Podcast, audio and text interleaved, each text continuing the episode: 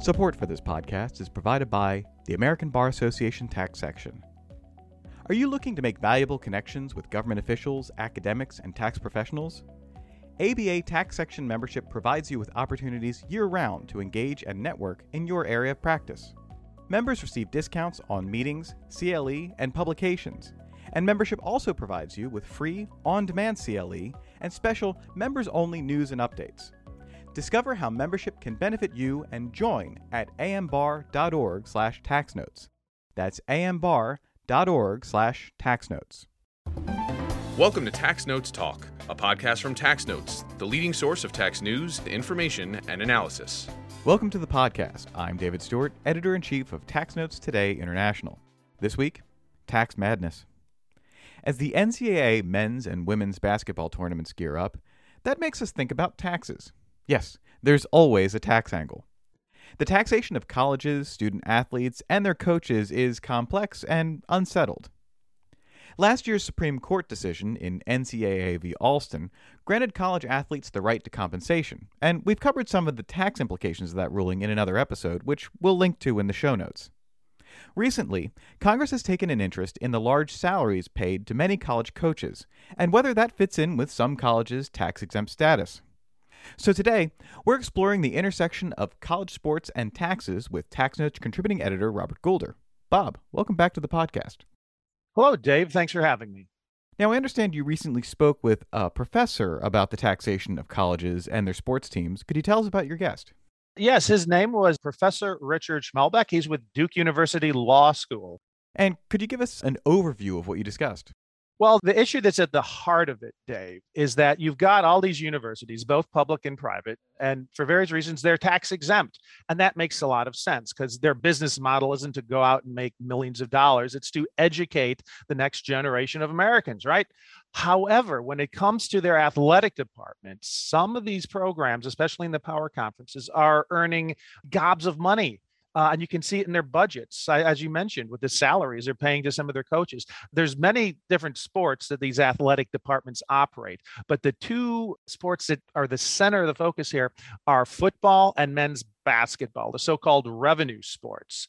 And when you think about it, there is a pre existing doctrine out there in the American tax law, the UBI, unrelated business income tax. This is out there. It's a body of law with cases and statutes and regulations and rev procs, all sorts of things. And it leads you to the conclusion, if you analyze this, that there's a very persuasive case to be made that not all of the university's activities, but that slice of their universe that's focused on those two revenue sports should be taxed or produce taxable income through this UBI doctrine. All right, that sounds fascinating. Let's go to that interview.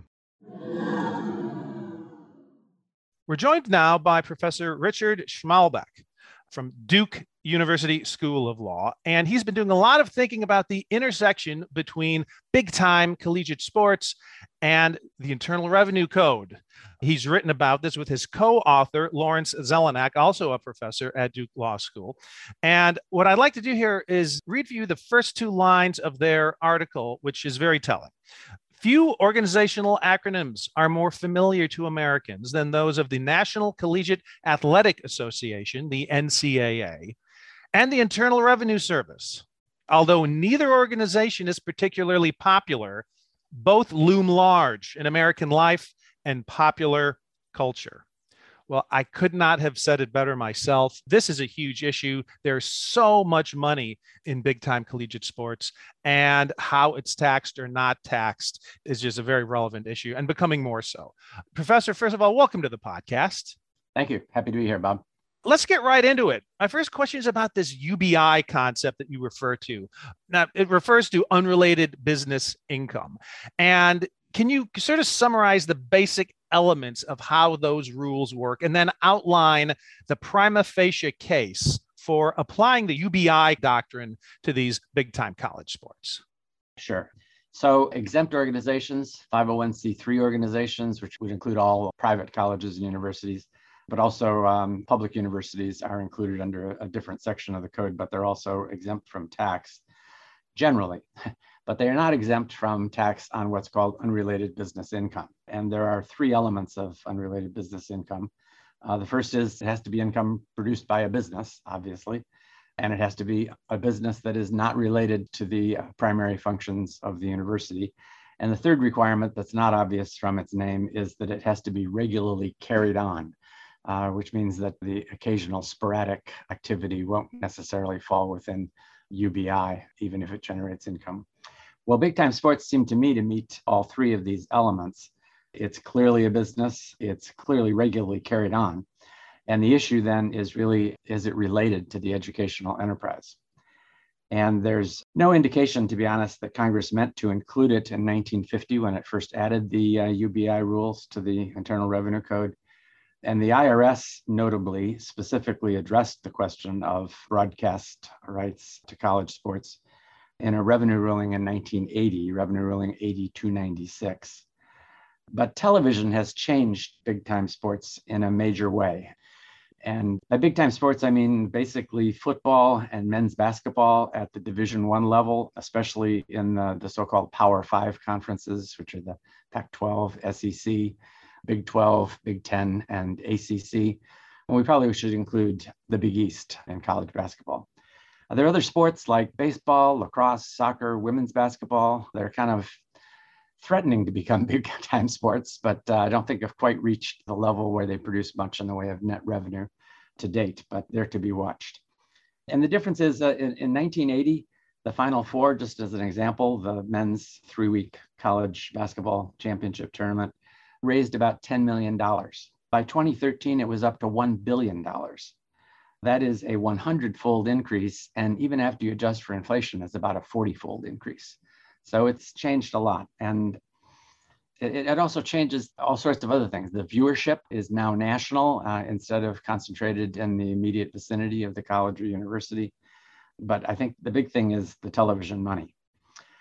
And some have said, even if you said that college football and basketball were subject to the unrelated business income, obviously it's income that's being taxed. So you have to look at revenue minus expenses, and that most programs don't actually make any net income. So there wouldn't be any business tax to collect, even if it were subject to it. And in that respect, it's important to recognize that in 1967, the IRS introduced regulations saying that unrelated parts of businesses, uh, namely that some of the profit making elements, could be viewed separately from the whole business. And in 1969, Congress endorsed this view by adding Section 513C to the code, introducing a concept called fragmentation. And to add meat to this fragmentation concept, there's a unanimous Supreme Court case in 1986 involving the American College of Physicians. And in particular, it involved their publication, which is called the Annals of Internal Medicine and it consisted of uh, scholarly articles describing new medical research, but it also included advertising, mostly from pharmaceutical companies. And the IRS said under this fragmentation principle, we can and are going to view the ad income separately and the ad expenses separately.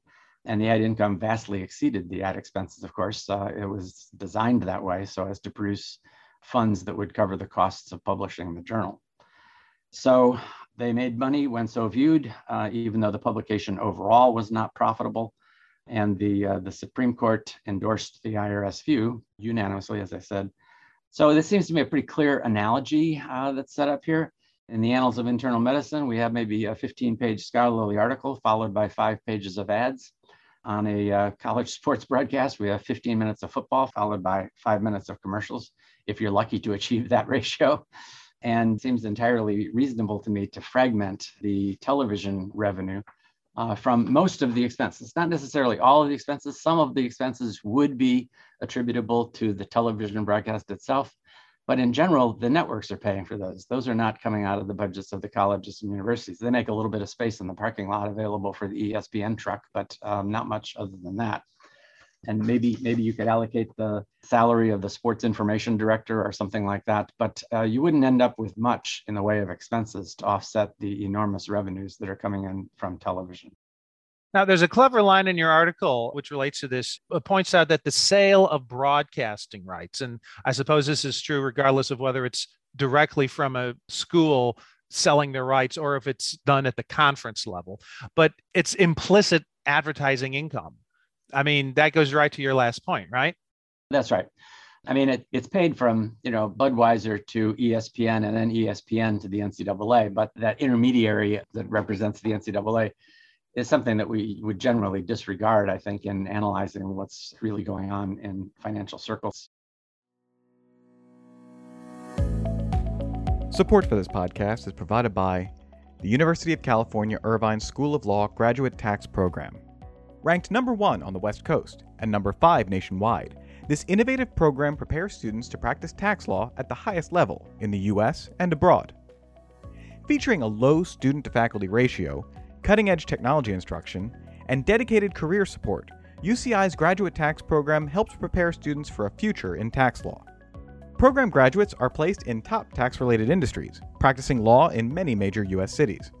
Applications are open now for more information and to apply to this highly selective program, visit law.uci.edu/gradtax. That's law.uci.edu/gradtax. Now, the IRS in the past, they've tried to do something about this. If you go back, I think it was about 30 years ago, they issued a technical advice memorandum talking about the taxation of sponsorship payments to college bowl games. And that came to be known as the Cotton Bowl ruling. And this kind of set up one rule for sponsorship revenue and a separate rule for ad revenue. And I guess my question is, Professor, is it intuitively correct that those two should be treated differently? I think it's satisfactory. It's something you could debate, certainly, but it doesn't trouble me enormously to draw that distinction. Let me just explain a couple of things as background, if I may. A technical advice memo is something that is uh, written in response to a field inquiry from an auditing agent who wants some guidance from the National Office of the IRS. So sends a, a, request for technical advice from the chief counsel's office of the IRS. And so there's always a particular taxpayer, uh, or in this case, exempt organization that's involved. And they are, it's redacted so that you can't tell who it is, but it's well known in the industry, as it were, uh, that this was the Cotton Bowl ruling. And it was 1991. So, uh, as you said, exactly, or almost exactly 30 years ago. And it said that actually this was unrelated business income, but there was a big hue and cry about it, and the IRS backed off a little bit. And then Congress followed up in 1997 and added a provision, Section 513J, to the code. And I know that reading the Internal Revenue Code allowed is probably something you would want only on your late night, it's time to go to sleep program. But I'm going to just read a few lines of it, if I may, because it's pretty easy to understand. And but this is what Congress has said about the sponsorship income. They, they say basically that it's not going to be treated as unrelated business income if there is no arrangement or expectation, I'm quoting now, that such person will receive any substantial return benefit other than the use or acknowledgement of the name or logo of such person, and here they mean corporate person, such person's trade or business in connection with the activities. It does not include, however, advertising the products or services, including messages containing qualitative or comparative language, price information, or other indications of savings or value, and endorsement or inducement to purchase, sell, or use such products or services. So they're drawing a clear distinction in these sponsorships between, you know, having a sign and a logo advertising um, Mobil oil, which in fact was the sponsor of the Cotton Bowl at the time. I'm not sure if it still is, but it was called the Mobil Cotton Bowl for some number of years. And, and you see these kinds of relatively discreet announcements before PBS broadcasts, for example, as well as at uh, bowl games and, and others. And that doesn't seem to me terribly disturbing. There's some goodwill that comes from that, but there's always some goodwill that comes from corporate charitable contributions. So, so that that doesn't seem to me too troubling. The questions I think are kind of interesting is I'm not sure if anyone has given any thought to how this applies to the two rather different types of genuinely commercial advertisements that you see. You see a lot that are pretty straightforward advertisements for beer or soft drinks or pickup trucks or things like that that clearly identify products and, and promote them. But you also see ads for Nike that say, just do it, and don't identify any particular product, although their logo is all over the place. Or Gatorade, is it in you? Those might just possibly pass muster as uh, sponsorship payments rather than as advertisements under the rules that Congress uh, has set out. I don't think that question has been addressed, and I'm not sure how the uh, the companies involved are, are handling that. Separately, there was an occasion, uh, I think in the early 90s, when uh, the IRS challenged something the NCAA was doing to take just a very small sliver of its commercial empire and say, that little sliver looks like it's going to be UBI. This had to do with the sale of these magazine like game programs that they were selling at the basketball tournament. The IRS actually won that case when it was before the tax court, but then lost on appeal. And my question is why didn't that lead to the IRS becoming a little bit more aggressive in sort of pushing back against the NCAA? I can't say why it didn't. I think it should have. Uh, they got a lot of what they needed out of that, even even at the 10th Circuit level because the uh, NCAA conceded that selling the Final Four programs was a business and was unrelated to the uh, the educational enterprise. And the unrelated part is the part that would be at stake in my suggestion that television revenue should be taxed. The third leg uh, was the one that the NCAA challenged. They said it was not regularly carried on because it was only done for a few weeks. And as, as you point out, only $10,000 was at stake. Although that's that's a little bit misleading because sometimes it's the nose under the tent and lays down some principles that could be valuable to the IRS later. As you mentioned, the IRS won at the tax court and then lost at the 10th Circuit. When the IRS loses a case at either the tax court level or the circuit court level, it usually announces, it sort of says how I feel about it. and it does this through uh, announcements about acquiescence or non acquiescence. It did not acquiesce to this. It actually published a notice that it was not acquiescing to this case, um, but also wasn't appealing it. Um, that's a little unusual. Usually, when they disagree with a case, they will appeal it. But in this case, it was at the circuit court. So the appeal would have been to the Supreme Court. The Supreme Court generally doesn't have mandatory jurisdiction. The Supreme Court gets to pick its cases, as you know. You petition for certiorari, and the Supreme Court grants certiorari in about 2% of the cases that seek it. Uh, so the IRS, I think, thought they could not get certiorari unless there was a split in the circuits. So if 10th Circuit decides one way, Fourth Circuit decides some other way, then then you can get the Supreme Court to resolve the conflict between or among circuits.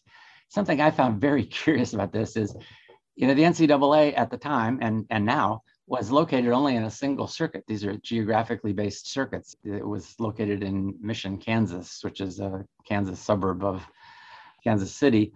And because it's on the Kansas side of the line, it was in the 10th Circuit. Uh, so the IRS wasn't going to be able to raise another case with respect to the NCAA to, to get a split in the circuits because it was going to be in the same circuit. And then in 1999, the NCAA decided that it would move to Indianapolis, uh, which is in the Seventh Circuit. And and I don't know if anybody gave any thought to whether the, the, about the implications of walking away from a situation where the IRS was not going to be in a position to further challenge this that that may be a partial explanation at least of why for some period of time and maybe when the issue was hot and people were thinking about it they didn't push it because any pushing of it might have taken place in the 10th circuit which already had some adverse precedent although it was only on the regularly carried on issue. They still could have gone after the main aspect involved which is the television revenue that comes not just from the final four tournament but from college sports across uh, at least the football and basketball seasons but the NCAA uh, sort of walked away from its favorable precedent when it moved to Indianapolis. Well, let's move on now to another topic. And I want to talk about scholarships. Anyone who's a fan of college sports or has a favorite team might follow recruiting. And you know that your team only has a certain number of scholarships to give. So they are selective about who they give them out to. But this question is about is that taxable income or is that tax exempt? And now there's a statute on that. Section 117, there's a general rule there about the economic value of a college scholarship. Uh, is it taxable to the recipient? What's the general rule there?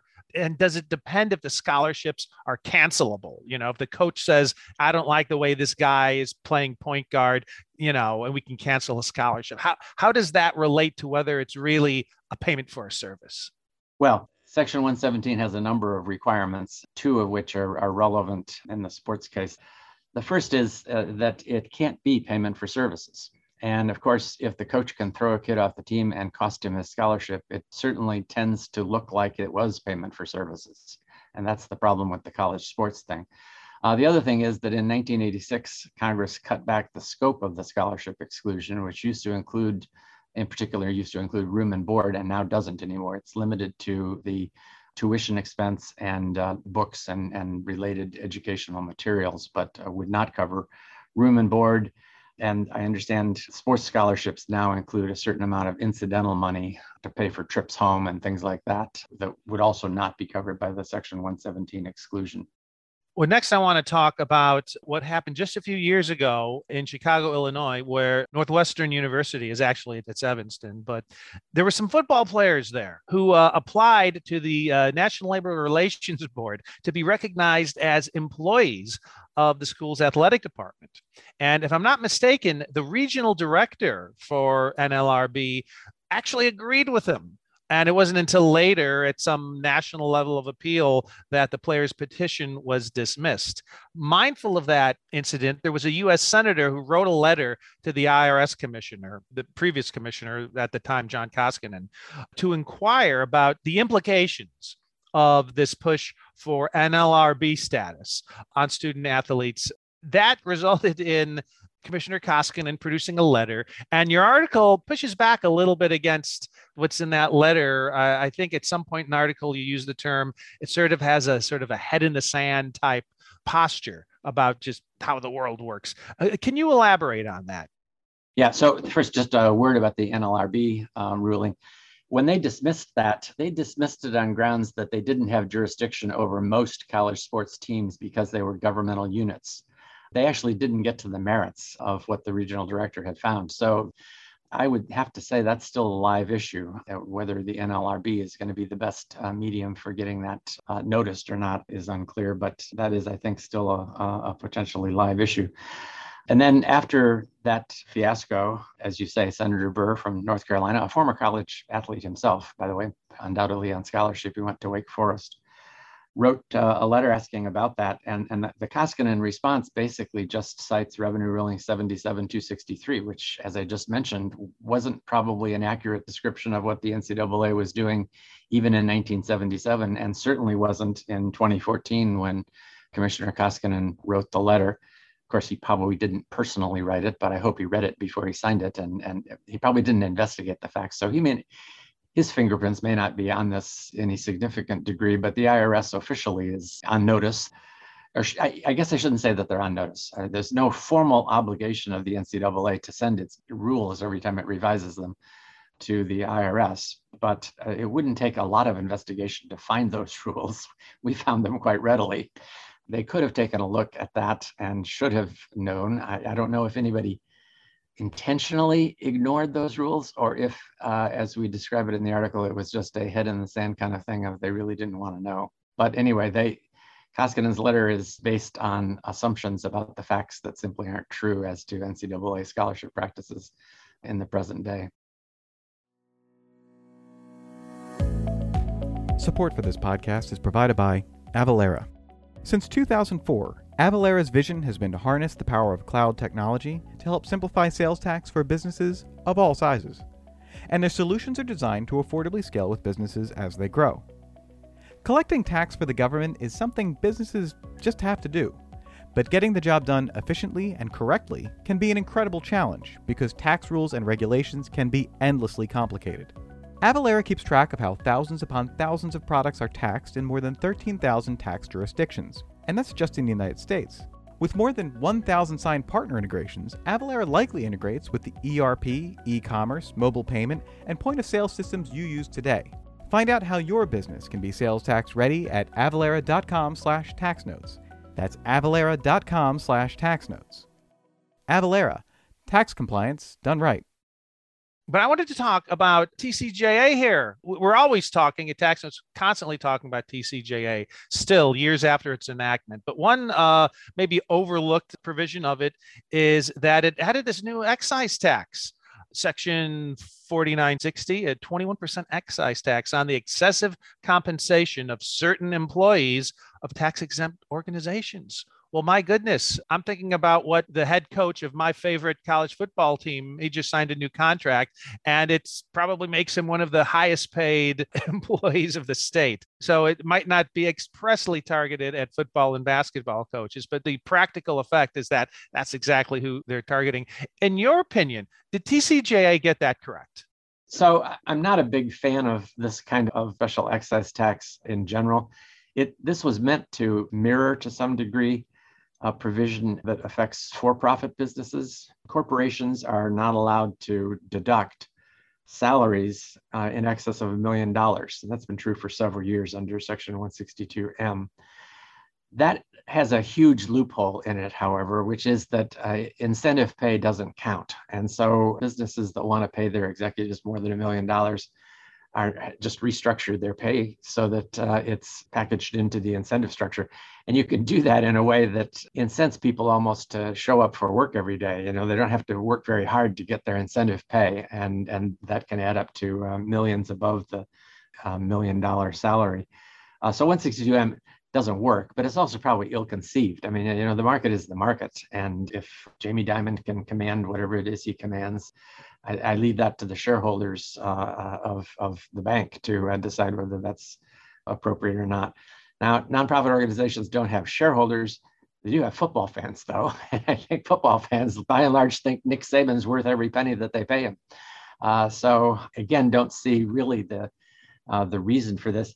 Obviously, it had to take the form of an excise tax in the nonprofit area because deductions. It's like the the bandits in the Sierra Madre telling people that they don't need no stinking badges.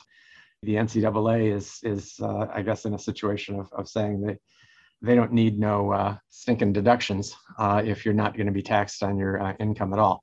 So an alternative to that is to impose the excise tax, and the rate of the excise tax is precisely what the corporate tax rate is now, 21%. Uh, so that's the idea. Only applies to a handful of people, and only applies to the excess over a million. There are presidents of universities and colleges not by any means a majority of them, actually, uh, probably a few dozen or so that are over a million. And, and there will be more, of course, as the years go by, that has been increasing at a, a rate well above inflation. But still, it's only the excess. So, you know, you might be taxing $200,000 here and there or uh, $500,000 here or there. And that's not going to add up to very much medical service personnel have been exempted from this requirement, curiously. Uh, so you can still pay your orthopedic surgeon as much as it takes to uh, uh, recruit him or her. So it's, it's primarily going to touch a little bit the, uh, the executive tier of the university, but probably mostly the head football and basketball coaches. Something that shocked me when I first learned it is that there are now uh, offensive coordinators and defensive coordinators who are making $2 million a year. So they, they might be hit a little bit um, by these, but it's, it's basically aimed at, uh, I would think, the uh, Krzyzewskis and the uh, Sabans and, and the others. I'm not sure which football coach you were referring to. Harbaugh, Michigan. yes, millions and millions of dollars. Right. Well, the thing is that uh, so certainly Harbaugh is a, a, nice example, as is Krzyzewski. Krzyzewski was was actively recruited by the Lakers some years ago, and Harbaugh, of course, was most recently recruited again to go back and has had experience as a pro coach. Uh, undoubtedly, he can show he was better paid as a professional coach and would be better paid as a professional coach.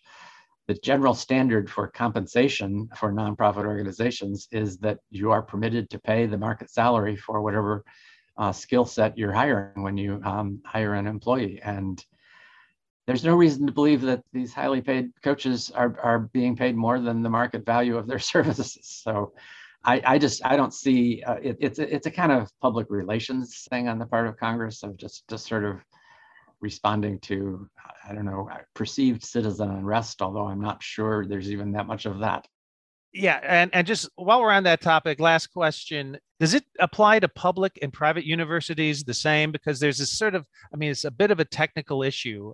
Does it have to do with what is the basis for the institution being tax exempt? Uh, is it through section 115 or is it the doctrine of implied statutory immunity? Because i mean look at duke in north carolina right? One's public and one's private you could have one basketball coach paying the excise tax or the school paying the excise tax and, and their rival uh, a few miles away not paying it. Yeah. So it's clear from the committee reports from the 2017 Act that Congress meant to apply it to all colleges and universities, but they may have bollocksed up the, uh, the statutory language.